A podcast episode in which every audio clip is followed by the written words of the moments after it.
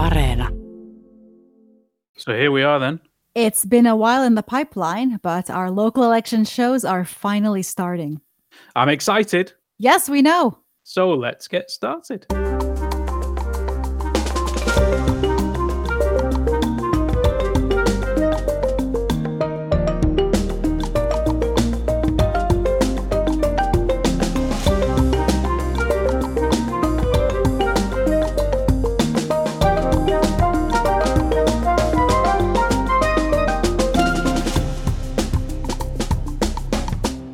And welcome to All Points North, the podcast that asks some of the big questions.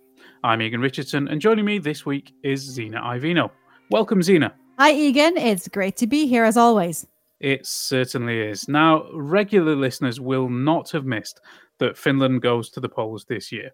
There are local elections up and down the country, and everyone that is officially resident in Finland for at least two years is eligible to vote or just 51 days before the election for many Europeans. That's right. It really is an election for everyone.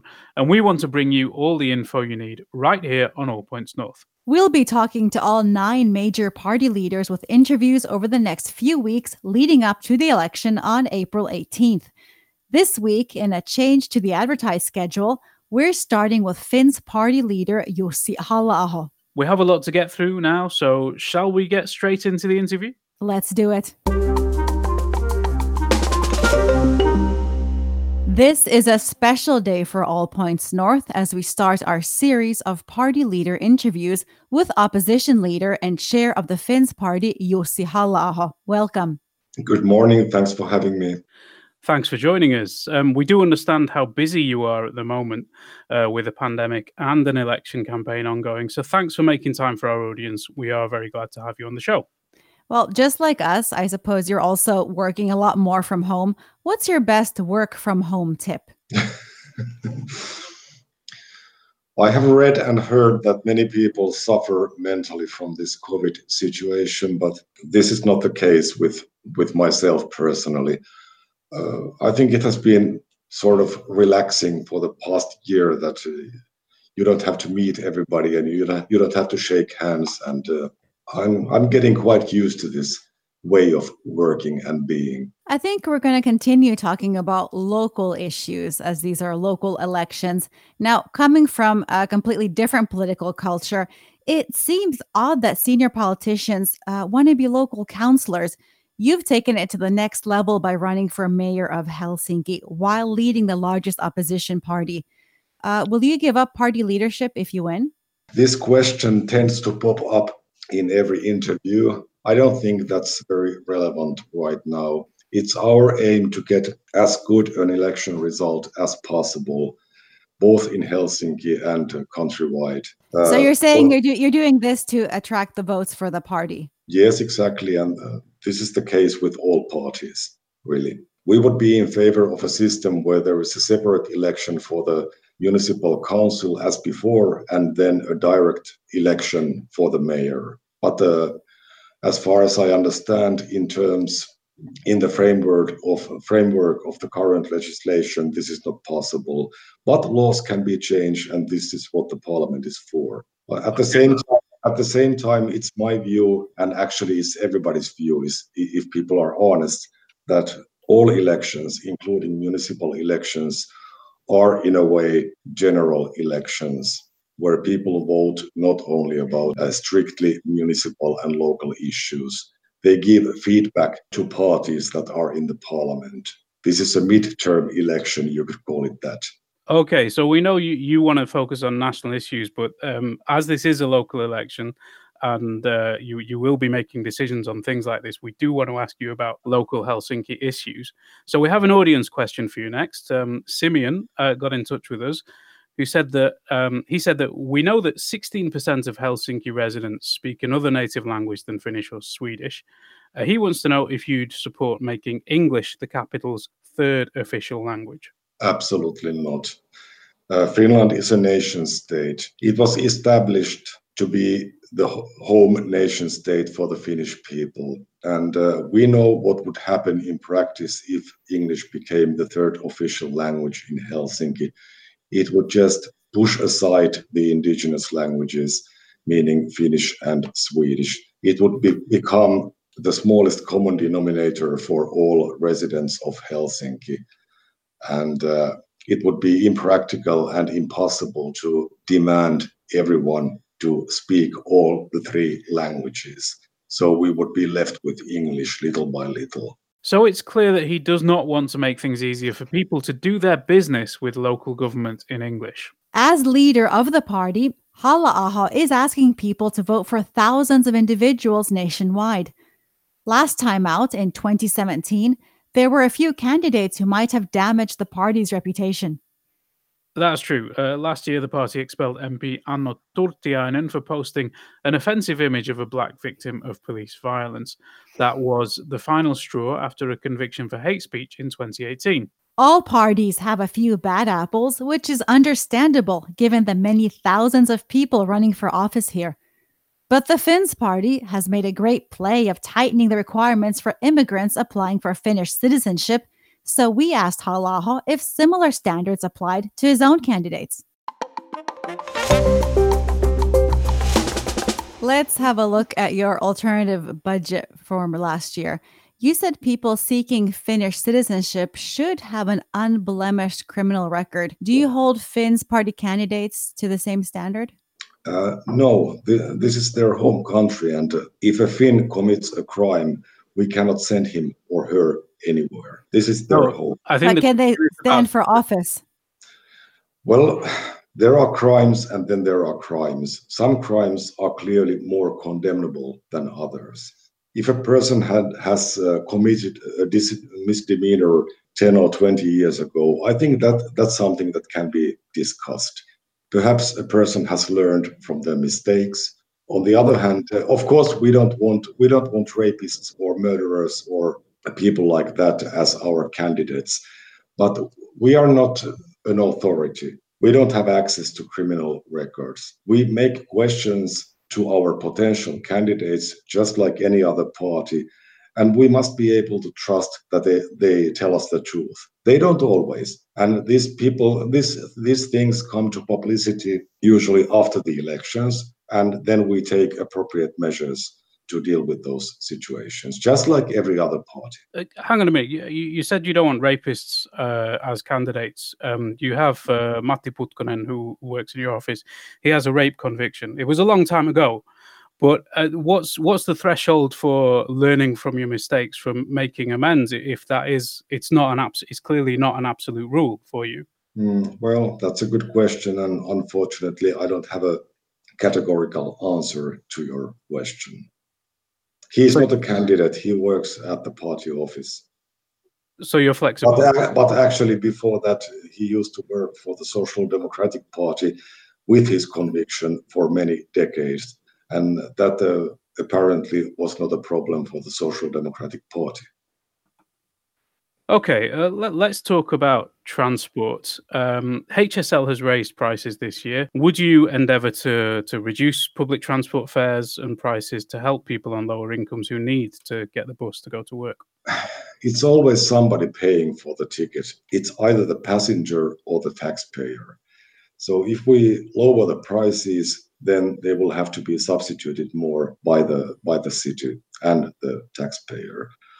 There must be some subsidization, I agree, because we need a working public transport and we should make public transport more attractive uh, to reduce uh, the number of uh, private cars in the traffic because it's in everybody's interest that those who don't really need to come to the center with their own car they, they had a, attractive uh, option. But uh, I think it would be very populist to say that vote for us and we will reduce the tariffs. So I will not make such a promise. Uh, is your party not campaigning hard on petrol prices at the moment, um, which is contradictory to to your your position on ensuring that people don't use their cars to come to Helsinki? And you, you yourself, you're a keen cyclist. Um, public transport is crucial to Helsinki, as you acknowledged. So, are you really focused on Helsinki's issues, or is your your party's rhetoric focused on other parts of the country? Well, you have to understand that as a party chairman, I will have to consider national issues. and not just local issues in, in Helsinki. Finland is a very heterogeneous country, or the regions are very heterogeneous. In Helsinki, it makes sense to discourage people from, from using cars and encourage them to use uh, public transport. But public transport is not an option in most parts of the country. And uh, Unfortunately, our regions or municipalities don't have a real autonomy, unlike uh, uh, local jurisdictions in many other countries, for example, the United States or Germany. And uh, I think uh, the taxation on, on gasoline or fuel, fuels in general should be something to be decided at a regional level or local level and provincial level rather than at the national level as it is now according to our current legislation so I can understand we are a pro car party. Let's let's be honest about that. But at the same time, I think we should do everything we can to make people switch from using cars to using public transport where that's feasible and practical, like in Helsinki and in the capital region. The situation is completely different if you go 20 or 30 kilometers in any direction from the capital. There was a poll in Helsingin Sanomat today which showed that 30% of Finns Party supporters, or suggested that 30% of Finns Party supporters said they would not get the COVID vaccine when it's their turn. Why do you think your supporters are so reluctant to get vaccinated? I don't think they are reluctant to get vaccines because they are supporters of the Finns Party. I think rather that the Finns Party, as a anti-mainstream party attracts people who are in general critical of everything and critical of uh, somebody from the high up telling them what to do. I think this partly explains this, these figures. I, I think people are critical of or skeptical of vaccines for very many different reasons. Some people want to wait until there is enough empirical data on the vaccines that are now available on the market. Some people are generally against vaccines. And so I don't think there is one explanation for all that criticism.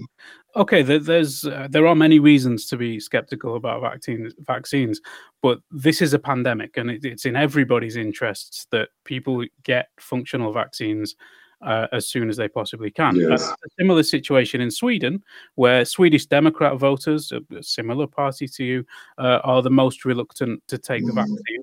And their leader, Jimmy Åkesson, uh, has taken a strong stand on the matter, saying that everyone should get the vaccine. Are you planning to do the same thing? Are you planning to encourage your supporters to take the vaccine? Yes, but I don't. I, I don't belong to any high risk category, so I will have to wait for my turn for a long time yes, I, I'm definitely going to take the vaccine uh, when it's my turn. But at the same time, I think people should be reasonably critical, not negative, but critical about everything.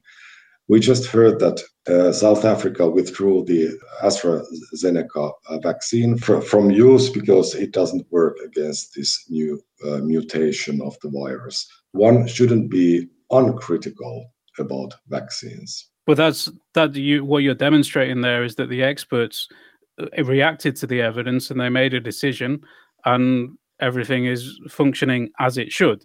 It's not that somebody on the internet has a, a different view which is more valid than the experts employed by public health agencies like the THL and the EMA. Um, shouldn't you be more supportive of those bodies to try and break down this mistrust? Well, as I said, I am not against vaccines, and I'm going to take my vaccine when it's my turn. And uh, it's recommendable that everybody else does the same. But I understand the point of view that you should not be uncritically enthusiastic enthusiastic about vaccines because there is simply not very much empirical data about their possible side effects or whether they work or not. Well, I mean, there there is there there's a lot of there are peer reviewed trials about the the COVID vaccines. They've they're mm. shown to be ninety percent effective against the original coronavirus. There's some uncertainty about new variants, but there is broad scientific consensus that they are working in the way they should. Yes, it, it's not I, a yes, thing. I, I agree. I don't think we are getting anywhere with this discussion. You know, I'm not uh, advocating a critical uh, stance towards vaccines in any any way. Okay, so you will I, vaccine and you will. I, I, I, I, just refuse to make uh, proclamations on this issue for political necessity. Okay, but you you've said that you will encourage your supporters to get it, and you will get it yourself. Yes. So let's talk about immigration now. You you have claimed that immigration is a problem in Närpes, a town that says its economy would collapse without immigrants to pick cucumbers and tomatoes. Do you admit that that was a miscalculation? Well, it went out of proportion. We could say that it was just an example that uh, we have been talking very much about farm workers who come from the third world. And uh, we understand that our uh, agriculture nowadays depends on, on foreign workers, especially in the summer. And we have nothing against that because those people usually don't live on welfare. They are not, not actually entitled to, to social benefits. But we think uh, from the point of view of food security, it's very problematic if your agriculture and food production is completely dependent on people who come from the other side of the world. While at the same time, there are lots of unemployed people, unemployed young people in Finland. And uh, why, why employers, not only in, uh, in agriculture, but also in construction and in many other sectors, why they are so eager to hire people from the third world? It's because those people cost less for the employer. And uh, the problem with that is that people who come to Finland to work uh, at very low salaries, they don't live on their salaries. It's not enough to pay for housing in, in a city like Helsinki. And they need ad- additional uh, support in the form of uh, social benefits. So, in the end, uh, it's the taxpayer that uh, pays part of the salary that should actually be paid by the private employer. That's why our, that's why we are against uh, unlimited unlimited labor migration. For example, our neighboring Sweden has very bad experiences from the past 10 years. They uh, liber- liberalized their, their labor immigration policies at 2010, and they are now reversing those policies. Okay, we don't want to talk about Sweden so much. Let's stick to Närpes. Um, the the mayor after after you put out this tweet, the mayor of Närpes said uh, that the the cost of um, income support was 28 euros per inhabitant of Närpes, a very low figure. Unemployment in Närpes is lower at 4.3% than it is in Helsinki at 6.6%. Don't they have better policies in Närpes? Isn't it cheap? It's cheaper to live there anyway, so there, there, there is um, not such a need for housing support as well. Isn't it a success story?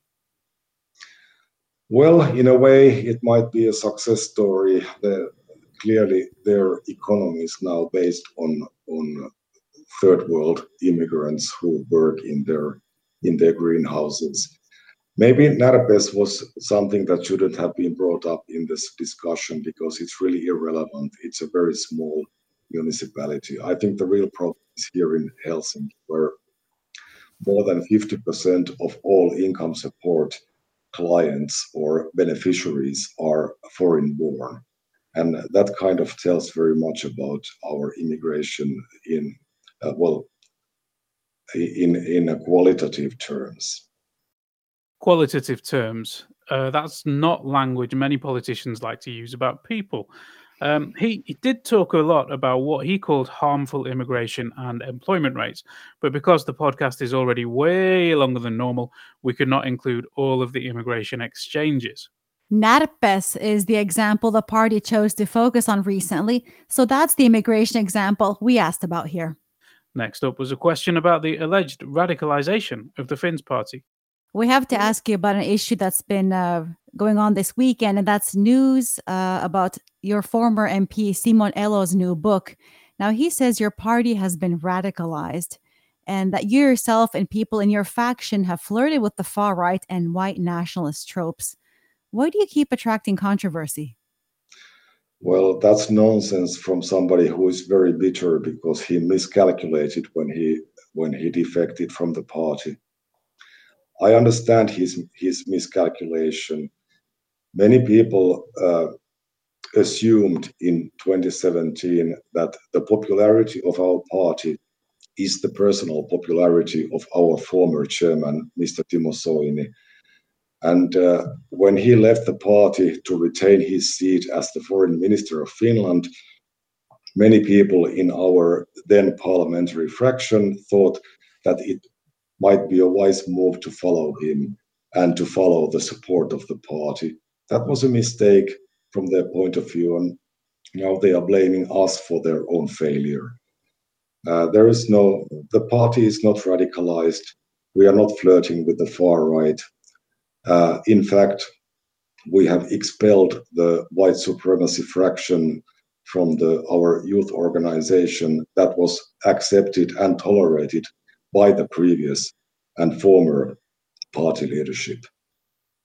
But you yourself have consistently played up to white nationalist tropes, including the Great Replacement theory, uh, which has inspired numerous acts of violence around the world. Um, what is a Great what, Replacement theory?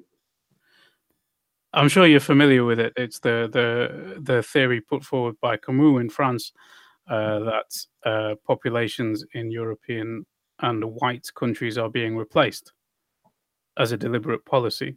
Well, do you deny that there is a significant demographic change as a result of massive immigration? That's not the that's not the theory. The theory is that they will be completely replaced within one or two gener- generations and you use certain language which plays up to that theory. Uh, like what? Uh, you talk about population uh, swap. Where? Väestön vaihto. Where where have I said that? You you, you use that quite often.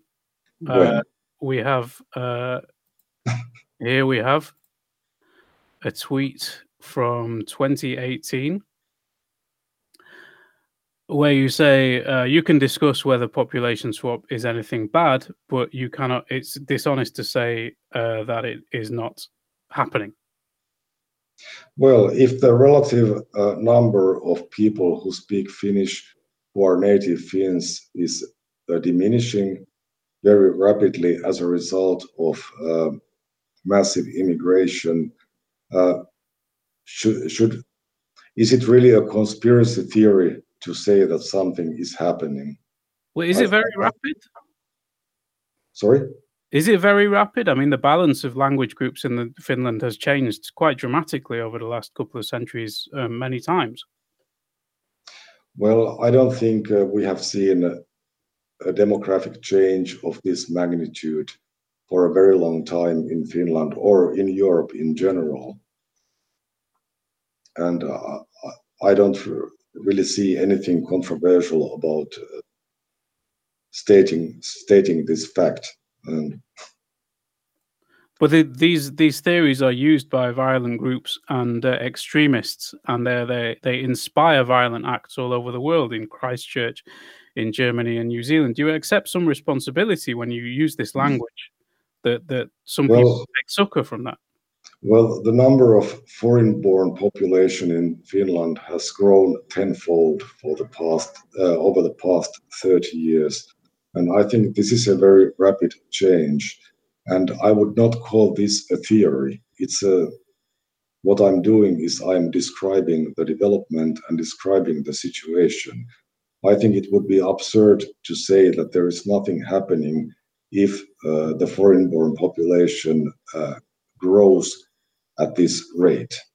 But it's still it's still around five percent, and then it's uh, the the largest group within that is Estonian people, um, mm. who are a very similar um, neighboring country to Finland. Are you not exaggerating this? Well, as I said, uh, it's not just the number of immigrants it's also the quality of immigration i don't i, I understand that many people uh, don't like don't appreciate the use of the word quality when we talk about people but we we must uh, uh, when we when we debate immigration, we also must consider qualitative issues.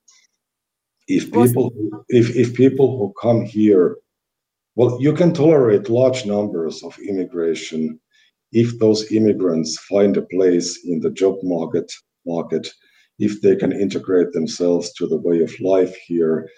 Uh, on the other hand, if the integration rate is miserable, as it is among people who come from the third world, then even uh, relatively modest numbers of migrants uh, may and will create a problem.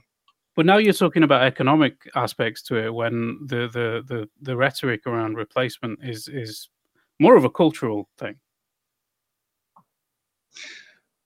Well, as, as I said at the beginning of this interview, I think Finland is and should be a nation state uh, that works on the principles of the Finnish culture. And it's our home country. Uh, it's not uh, an artificial multicultural creation like some certain other countries are like for example the united states that has always been multiracial and multicultural and a melting pot for immigrants from different corners of the world. Uh, finland is not a country like that. It's a nation state and we think we appreciate nation states. We think they are a very good way of organizing people in the world and we would like to keep finland that way well, you're moving back and forwards now. You're saying that you accept people for you. You're happy for Muslims to be here if they integrate and get a job. If they, you're happy for um, immigrants to to come here and and integrate into the economy. But then at the end of the day, you always come back to this cultural, uh, ethnically based maybe um, ideology. Well, you you like to see contradictions everywhere. There is no contradiction in, in, in what I what I'm saying uh, I'm a I'm a historical linguist by by profession, and I understand something about the creation of languages and nations. And I under, I'm not uh, naive enough to think that uh, the Finnish culture is a monolith or a fixed thing. It's a thing that evolves and it uh, gets influences from here and there. People come and go, and there is small gradual change all the time. Uh, the Finnish culture today is very different from the Finnish culture 500 years ago or a thousand years ago. And this is why I don't really like uh, people who call themselves ethno-nationalists, who think that they can they can uh, freeze the Finnish culture as it exists today and preserve it for the next thousand years. We must accept that the culture and the population changes I mean, genetically, culturally, linguistically, otherwise. But the so change, who is who but, is Finnish but, today? But, but, but the change must be gradual. It must be controllable, and it must be controlled by the host population. Uh, we are we must not allow people to come here from somewhere else and start telling us how we should live or expect the society to adapt to the newcomers. It's always the newcomer that should adapt themselves to the society as it is. They can change the society a little by making a positive contribution to the society, but not by making demands to the host society. Well, how do you define Finnish? Can black people be Finnish? Well, black people in Finland are a relatively recent phenomenon historically there have been no black people in Finland. So I would say that at this point in history, every black person who lives in Finland has immediate and easily recognizable roots somewhere uh, in Africa, most most often. Well, uh, where, where, whereas whereas many people, including myself, have roots uh, in other countries, in other European countries, but those uh, roots are much more difficult to trace because they are so old. One could say that a thousand years ago, a person who came from Sweden uh, could not be a Finn because there were people who came from Sweden. but nowadays those people and their descendants have been completely integrated into the, into the Finnish population, and they cannot really be distinguished as an as an ethnic group. This is not the case. This is not the case with black people, but in 500 years or 1,000 years, uh, this whole issue and question will probably be seen and appear in a completely different light.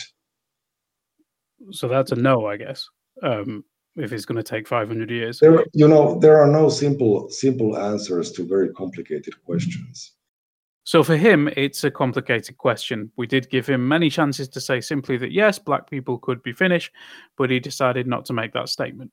So he thinks the door is open in half a millennium's time. And next up, there was a discussion on the Finns party's evolving position on the Swedish language. Yes, it's interesting that he said that Swedish people are indistinguishable now, and then went on to talk about them as a minority. Here's the clip you were talking about Swedish immigrants and how you know over a thousand years they're now integrated into into Finnish society. We noticed on Twitter that you're courting Swedish speaking voters. Your party is known for perhaps opposing safeguards to Swedish in Finland. Why have you changed tack? We haven't changed anything. We are just more clear on this issue than before.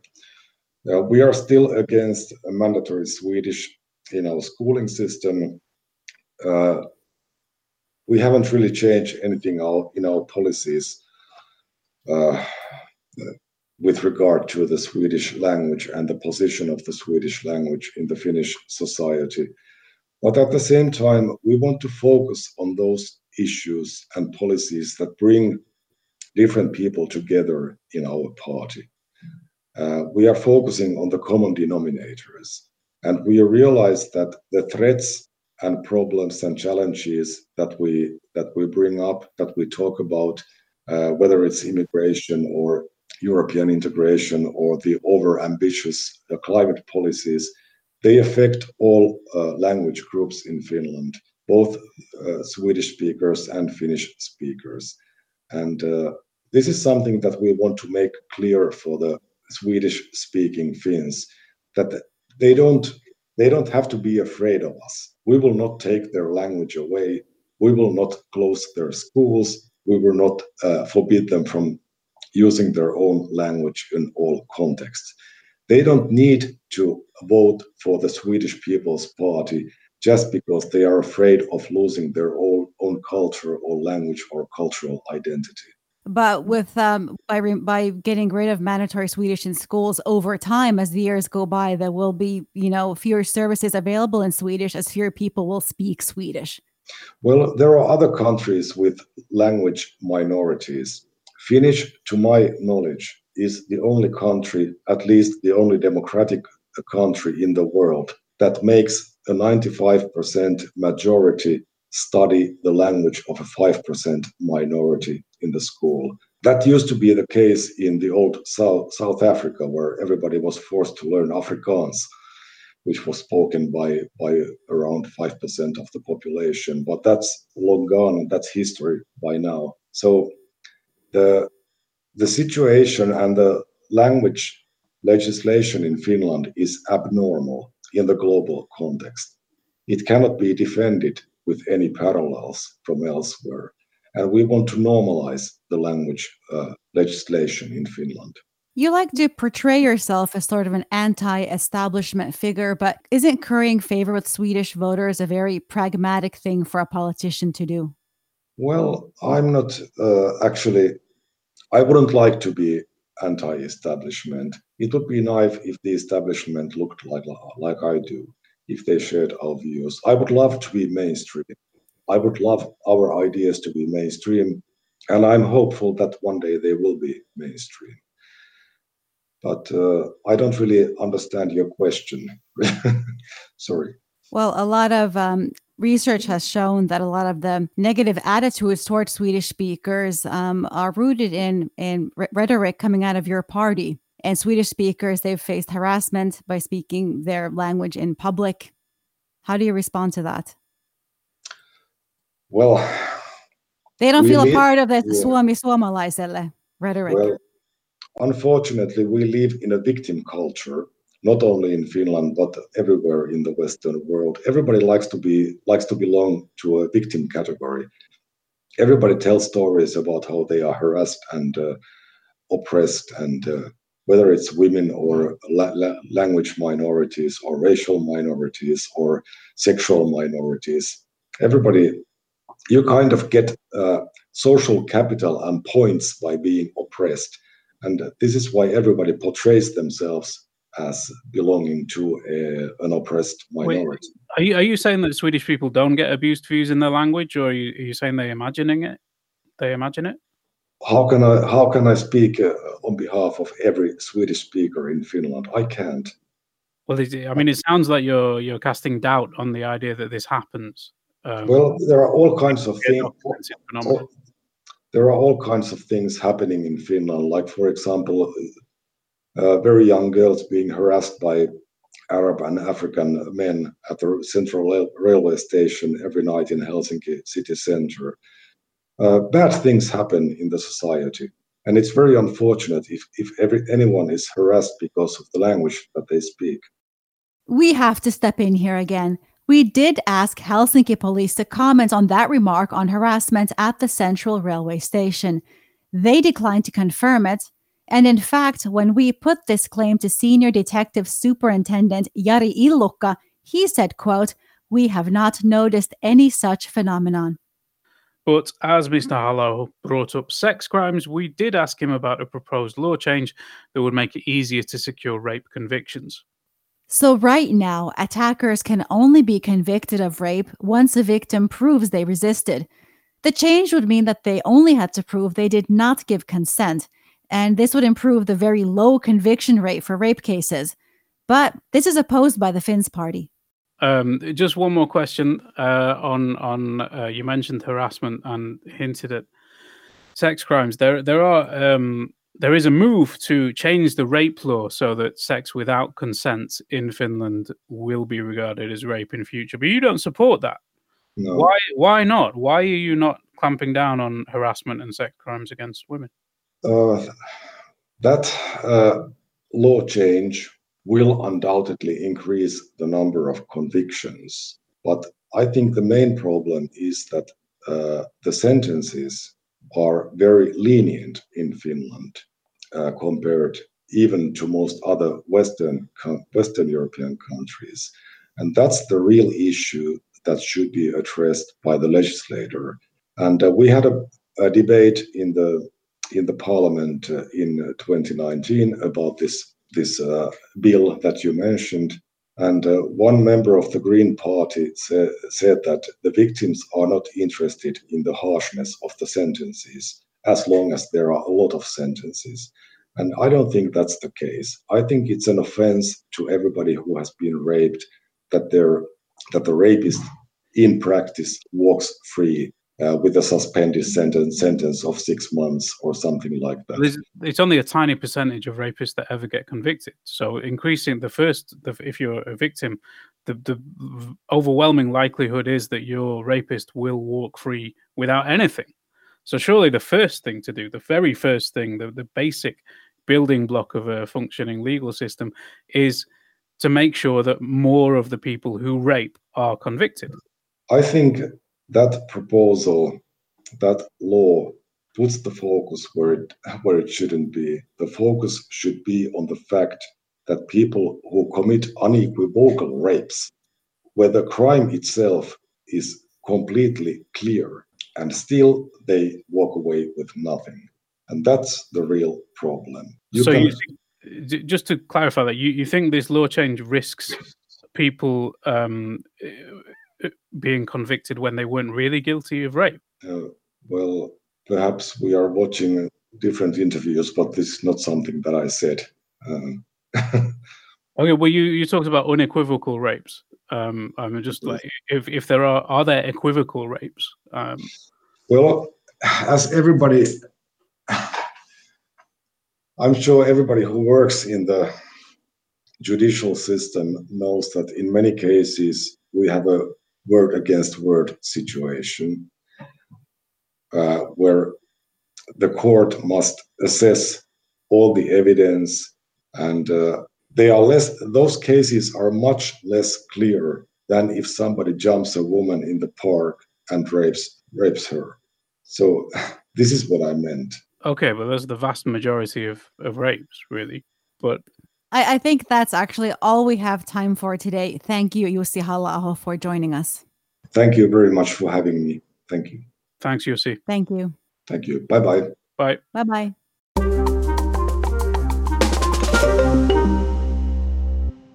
So that was Jussi Halla-aho the leader of the Finns party.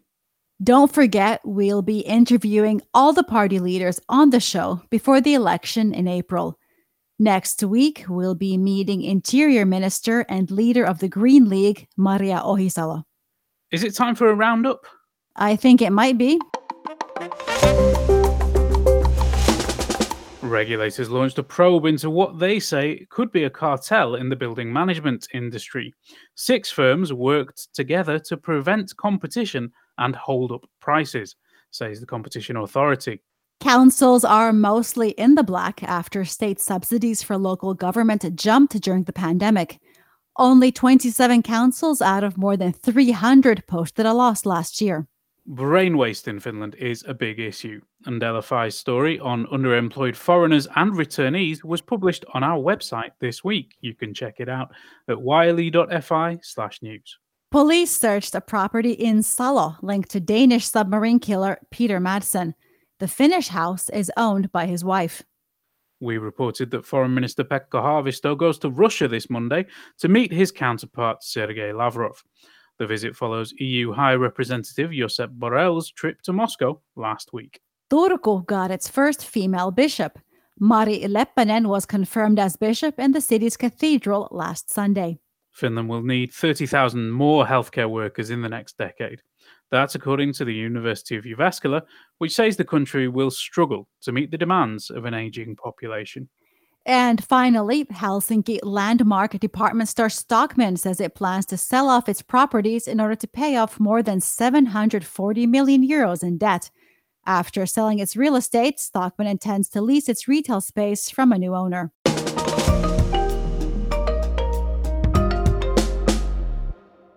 And I think that's about all we have time for this week.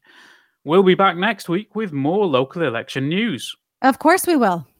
I'm off to perfect my sledging and baking this Shrove Sunday. How about you, Zena? Are you baking or eating those creamy buns? Well, laskiaispulla might enter my life in some way this weekend, yes. It sounds great. Uh, thanks for joining us this week, Zena, and thanks also to our producer and audio editor, Mark B. Odom, our sound engineer, Anders Johansson, and of course you, our audience. Don't forget to subscribe and leave a review wherever you get your podcasts. And of course, drop us a line via WhatsApp at plus 358 44 421 0909. Thanks for listening and see you again next week. Bye. Bye.